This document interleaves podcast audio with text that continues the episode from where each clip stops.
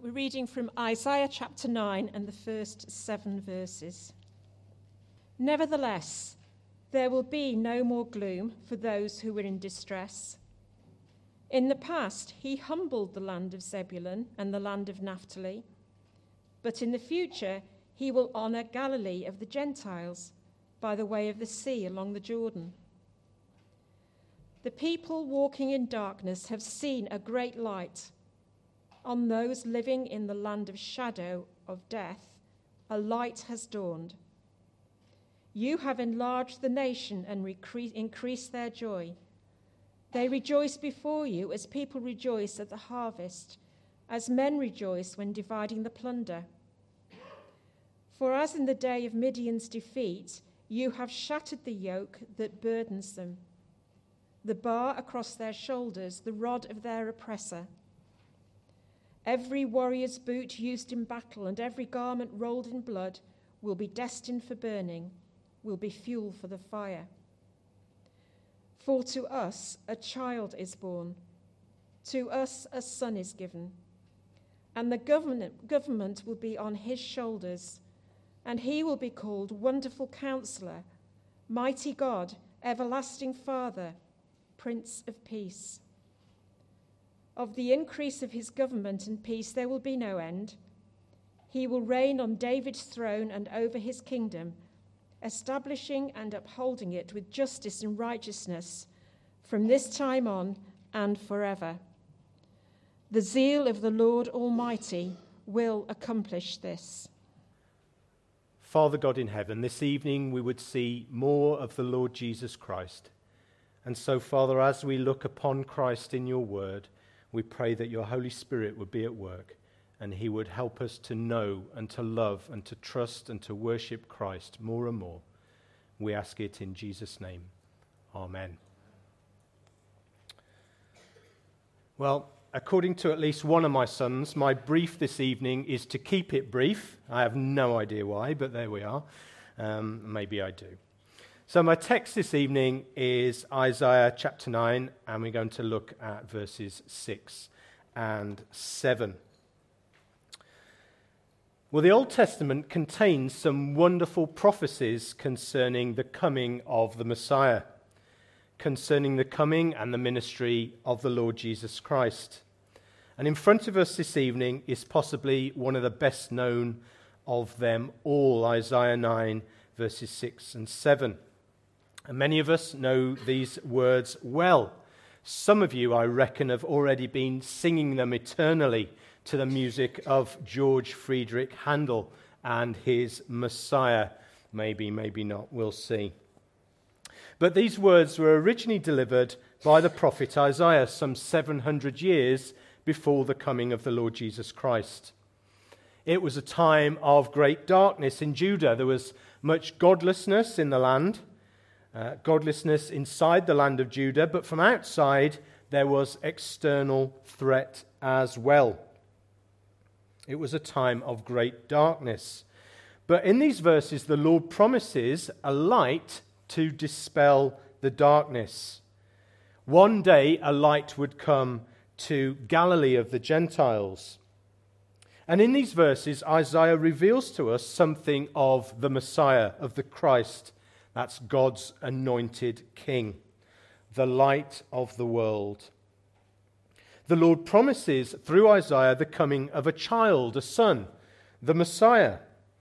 Isaiah has a prophetic vision. He sees Christ and he reveals Christ to us. And that's what God's people desperately needed at that time. They needed a revelation of the Lord Jesus Christ. They needed to know his person and his work, his glory, before he came. And of course, tonight, as God's people, there is nothing that we could need more this evening than a revelation of the Lord Jesus Christ. We need to know him better. We need to see him with spiritual eyes. Maybe this year you have felt much darkness.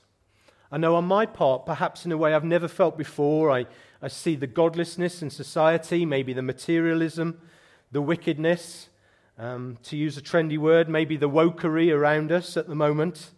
And the darkness of it all, sometimes at least, it really impacts upon us as God's people. We feel the darkness of sorrow and sadness and pain in a fallen and broken world. And we too, as God's people, we need a revelation of the Lord Jesus Christ. We need to see him with spiritual eyes. It's what every local church needs, our national church needs, it's what society needs a revelation of the Lord Jesus Christ. As believers in a local church, it's what we should be praying for each other again and again and again, that our eyes would be opened by the Spirit to see the glory of Christ. If you want to pray for the children's work, for our own children as a church, something to pray for, perhaps the greatest thing to pray for, um, their salvation, of course, but pray that the Lord would open the eyes of our young people to the glory of Christ. We can pray that for our world. And only the Holy Spirit can do this. Only God's Spirit can reveal to us God's glory in the face of the Lord Jesus Christ. So it's my prayer this evening that we would see something of the glory of the Messiah, that we would want to see the glory of Christ. We'd want to see it and, and wallow in it, enjoy it, and return praise for it. So, what does Isaiah teach us about the coming Messiah in these verses, in these two verses? What does he teach us about the Lord Jesus Christ? Well, four briefish points this evening. Four points. The Messiah would be a gift, the Messiah would be God, the Messiah would govern, and the Messiah would be guaranteed. Gift, God, govern, guaranteed. First of all, then, the Messiah would be a gift. The Messiah would be a gift from God to us, his people. It's easy to miss this, but in verse 6 it says, For to us a child is born, to us a son is given. Well, a gift or a present, by definition, is undeserved, it's unmerited, it's unearned, we might say.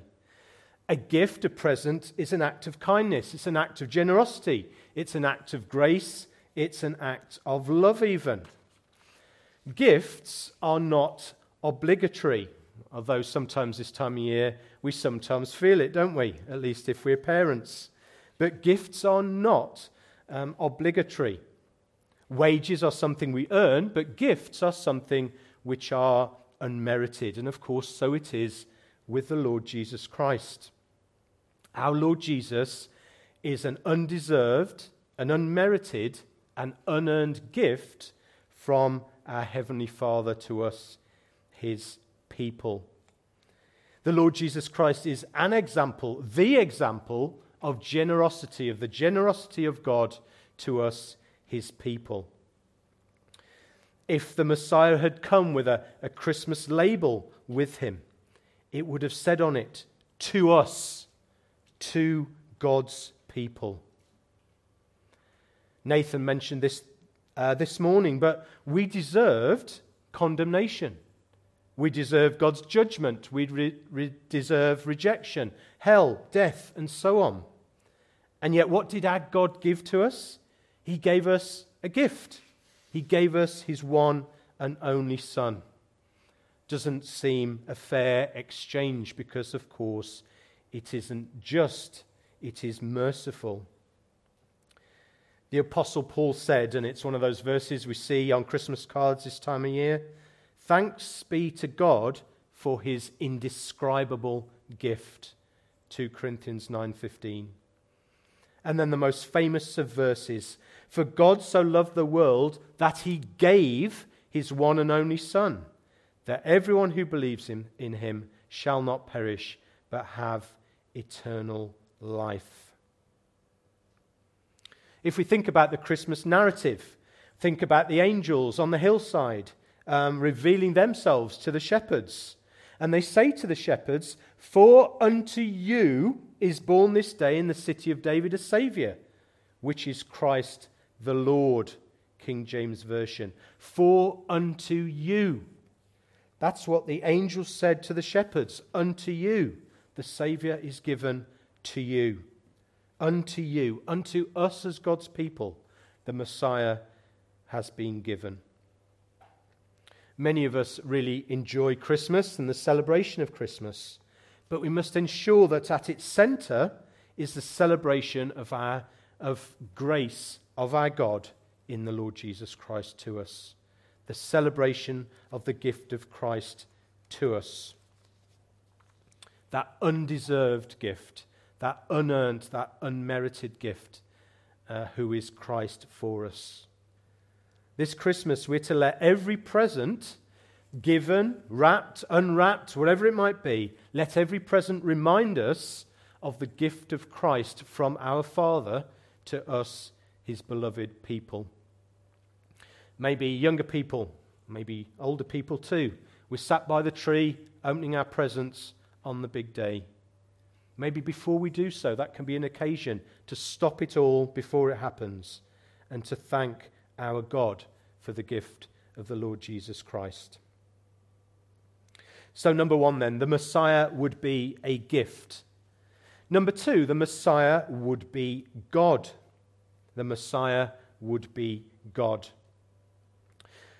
Well, our God was going to bless his people through a child, through a son, through a person, through a man. The Messiah would be a real man. As we see in a moment, the Messiah was going to be a physical descendant of King David.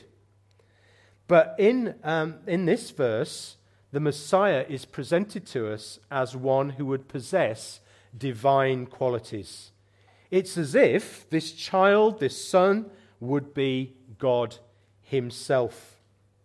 Look at the description there uh, in that verse. And he will be called Wonderful Counselor, Mighty God, Everlasting Father, Prince of Peace. Well, it sounds like the description of God Himself, not a child, not a son, not a man. And we know with our New Testament eyes that Messiah would at one and the same time be both God and man, revealed through Isaiah here. Let's look at these descriptions briefly of the Messiah. We're told that the Messiah to come would be mighty God he would be mighty God. So, this son, this child, would be God, mighty God. And again, through our New Testament eyes, we know that the Messiah would be the Word, the Son of God, the second person of the Trinity. He would be God put on flesh. That lovely verse in John chapter 1, verse 14. The Word became flesh and made his dwelling among us. We have seen his glory, the glory of the one and only Son who came from the Father, full of grace and truth. He would be God, he would be mighty God, he would be strong, he would be powerful. The Messiah would have the strength to fulfill God's purposes for him, for himself, and for his people. The Messiah would be able to save his people to the uttermost, as the book of Hebrews puts it. He would have the power to protect and to hold fast onto us, his people. The Messiah would be a wonderful counselor. A wonderful counselor. Well, the word wonderful in the Hebrew could be translated beyond understanding. So, this Messiah would be a counselor beyond understanding. He would be a wise ruler. He would be a wise ruler of his people. Maybe we're thinking at the moment, oh, that we had wise rulers in our nation, godly politicians. But here was the Lord promising through Isaiah that the Messiah would be a counselor beyond understanding the Messiah would be worth listening to. He'd be a wise instructor. He'd be a wise teacher. He'd be a wise guide.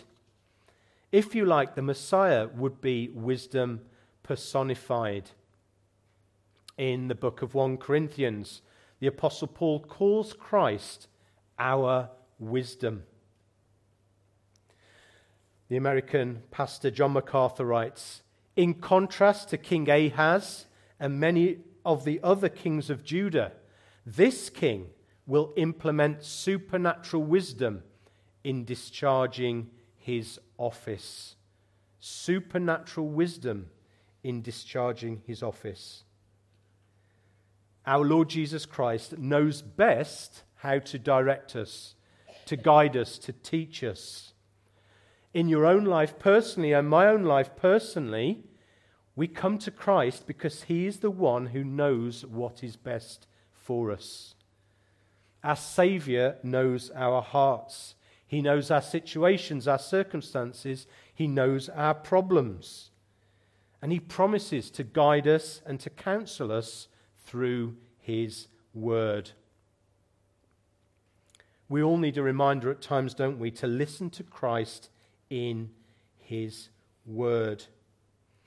In society, widely at the moment, um, if there's any view of God, uh, which, is, which is common. It's very often that if God exists, he must be a killjoy or a, a bigot or a homophobe or a transphobe or a anything phobe. But our God counsels his people to what is best. That is most honoring to him, most glorifying to him, and which is best for us, his people. He guides his sheep into paths of righteousness, into green pastures. Perhaps some of us here tonight are fearful for the next few weeks or the next few months. Well, our Messiah, our Christ, the Lord Jesus Christ, he promises to guide us through our circumstances. Linked to that, we're told there that the Messiah would be an everlasting Father an everlasting Father. Well, I don't think Isaiah revealed this or the Lord revealed this to confuse our Trinitarian theology because the Messiah is not the Father. The Messiah is the Son, the Son of God. But what is being said to us here is that the Messiah would care for his people as a father cares, or should care at least, for his children that the Messiah would come and he would guide and he would teach and he would protect, he would provide, and he would discipline his children. And he would do all of these things forever. So we've got another little indication there of the deity of, of the Messiah, of the Lord Jesus Christ. He's going to fulfill the function of a father towards his people forever. Reminds us this evening that the Lord loves each and every one of us as his people with an everlasting love. We've been adopted into his family, and nothing can threaten that. Whether maybe this week it's been your shoddy quiet times or your poor evangelism, the poor quality of your spiritual life, maybe it's a sin that you've repeated, fallen into again this week. Maybe it's the trials, trials even that you've brought upon yourself. But the Lord promises to love us, his people, with an everlasting love. He is like an everlasting father to his people. Maybe we at the moment are going through difficult circumstances. Well, we are told in God's word that the Messiah, that our Christ, is touched and moved by our sorrows, and that the Lord draws close to comfort us in them. And, like any good father, from time to time, our everlasting Father will discipline us as his people. And yet, we have the wonderful promise in his word that he will always do it gently for our good. Isaiah 42, there in Isaiah, the prophet reminds us that a bruised reed he will not break. Maybe tonight we feel like bruised reeds through our circumstances. Well, our God, our Lord, promises that as bruised reeds, as tender shoots, if you like, as hurting people, He will never break us. He will comfort us and restore us and grow us and change us to be like Himself. But He will never break us as His people. And then finally, here, He would be the Prince of Peace. The Messiah was going to be a bringer of peace. He would bring peace between God and mankind. He would bring peace internally to us as forgiven sinners. And he would bring peace between men, that one day there would be great peace between nations. The angels said to, um, or sang, said these words Glory to God in the highest heaven, and on earth peace to those on whom his favor rests. The Lord Jesus Christ was going to bring peace to us through his death on the cross. He was going to bring reconciliation between God and mankind. Elsewhere, the prophet Isaiah said in Isaiah 53 He was pierced for our transgressions, He was crushed for our iniquities. The punishment that brought us peace was on him, and by his wounds we are healed.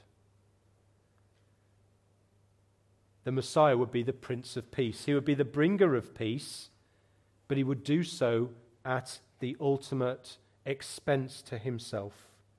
He would give his life that we might be reconciled to God. So, when we're celebrating Christmas, I think we're to see Christmas as part of the whole uh, ministry and life of the Lord Jesus Christ. We're not to take Christmas as independent of the Lord's ministry and death and resurrection.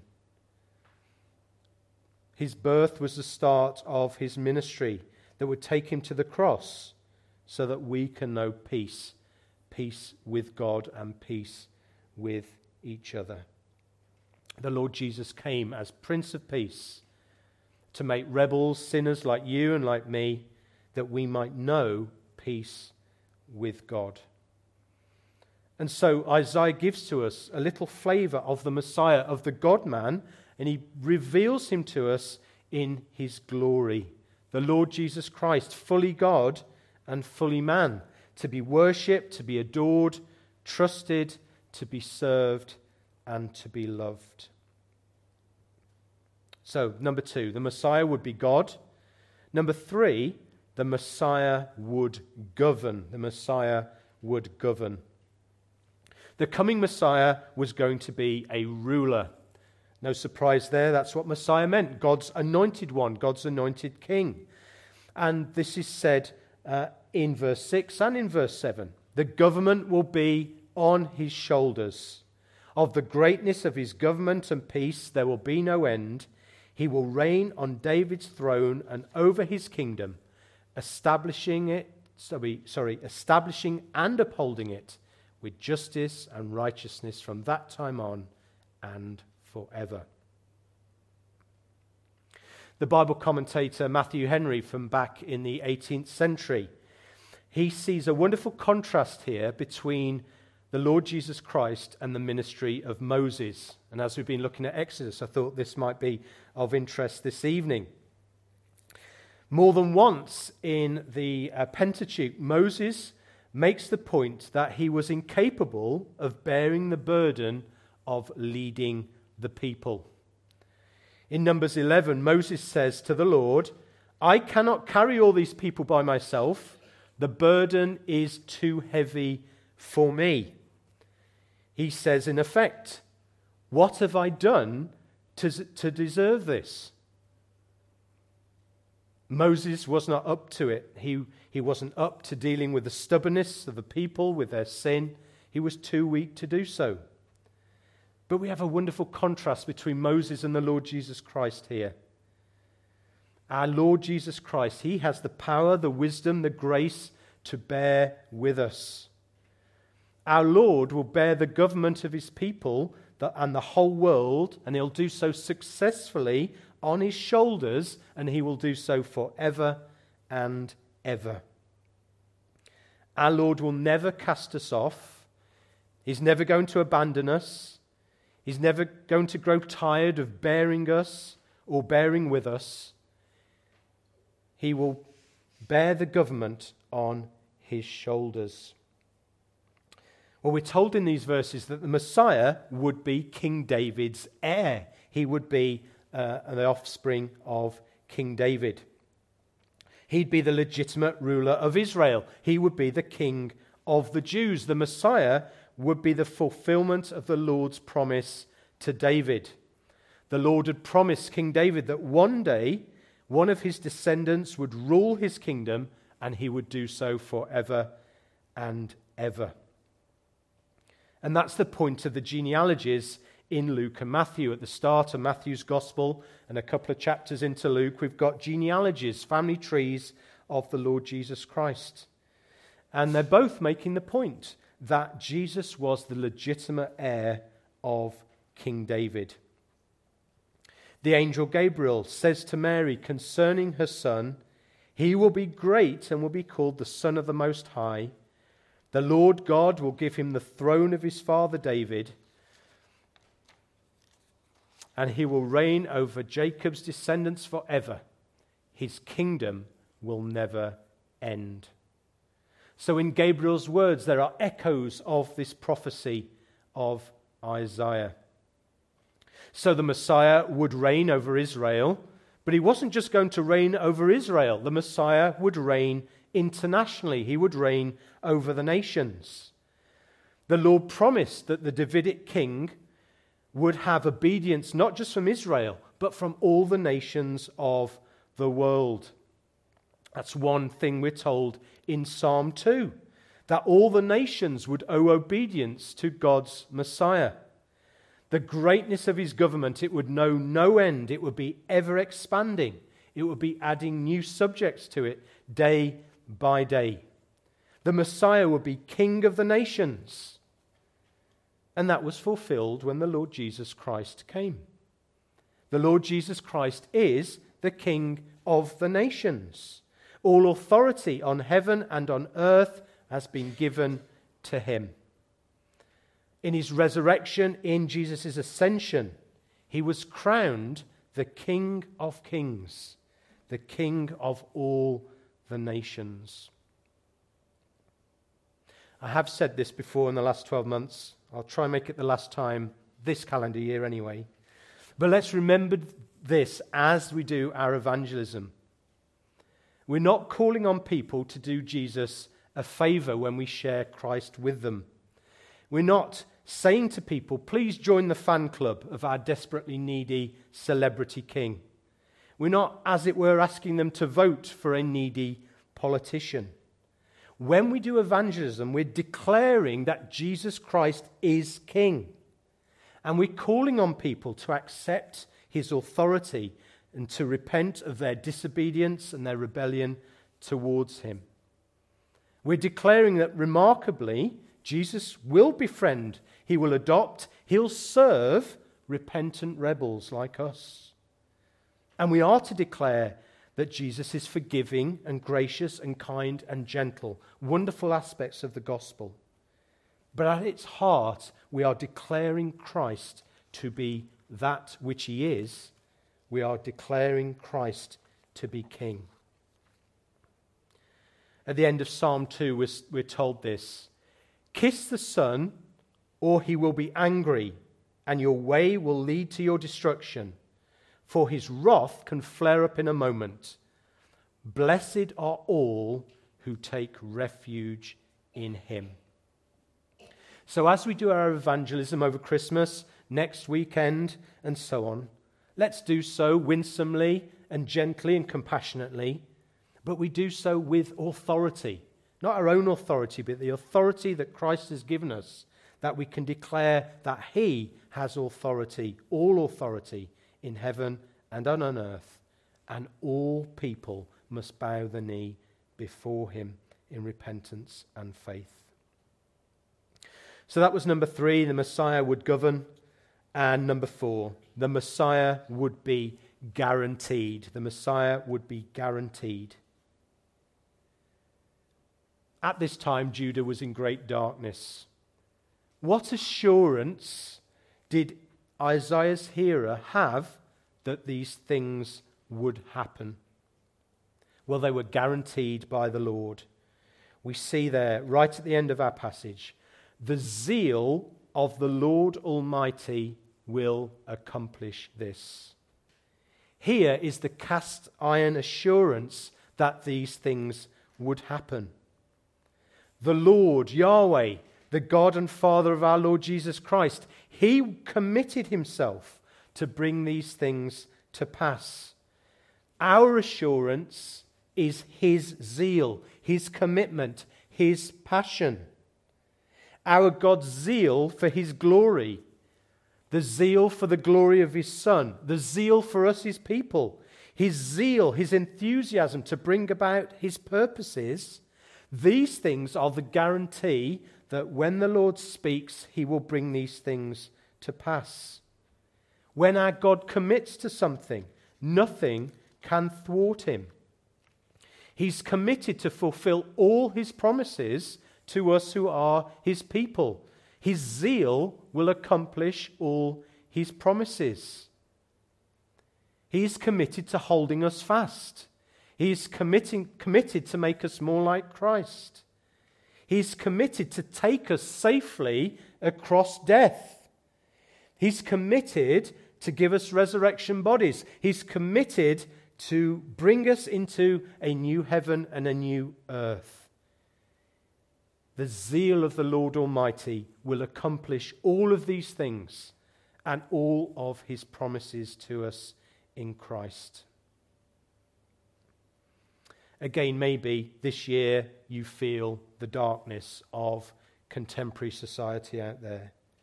Maybe you fear where we're headed as a nation. Maybe you've experienced the godlessness, the wickedness at school or at work, at college, in town, on the media, even at home for some of us.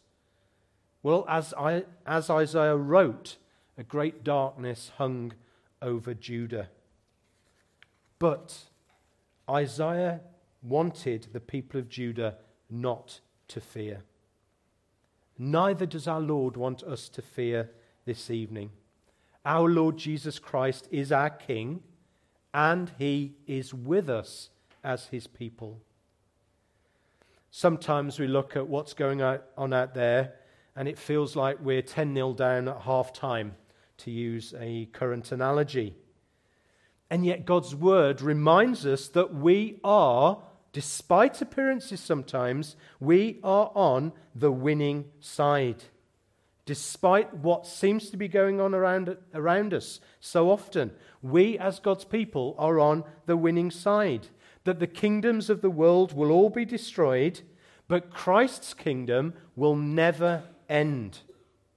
The light is going to triumph over the darkness. And one day, Every knee shall bow to the Lord Jesus Christ. How do we know this? Because God's zeal will accomplish this. God's zeal will accomplish this. So our God would have us keep being faithful. Whether that's at school or at college, university, at work, in the home, in the town, in the commitments that we have, our God would have us to be faithful in serving and worshipping and loving and trusting and glorifying Him. So this evening, we are to keep loving the King. We're to keep worshipping this King. We're to keep obeying this King. We're to keep trusting this King. Amen. Let's pray together. Father God, sometimes we do feel the darkness out there, and Father, sometimes we feel darkness in our own souls, even. We, we feel sin there, and we, Father, sometimes we even feel like despairing. And yet, Father, we thank you for your word, your word that strength, strengthens us and reveals your promises to us. And we thank you this evening for the Lord Jesus Christ. We thank you that one day we shall see him high and exalted Father, we thank you that one day every knee shall bow. Father, we look forward to the day when we shall see the Lord Jesus Christ face to face and we shall be like him. Father, give us a great expectancy for that day. And in the meantime, help us to be faithful. Help us to treasure the Lord Jesus. Help us to become more like him and to trust him and to serve him and to love him with all that we are. Father, you're such a patient and forgiving God. But we pray that by the Spirit you would work in us what is pleasing to you and glorifying to our Saviour. And we ask it in Jesus' name. Amen.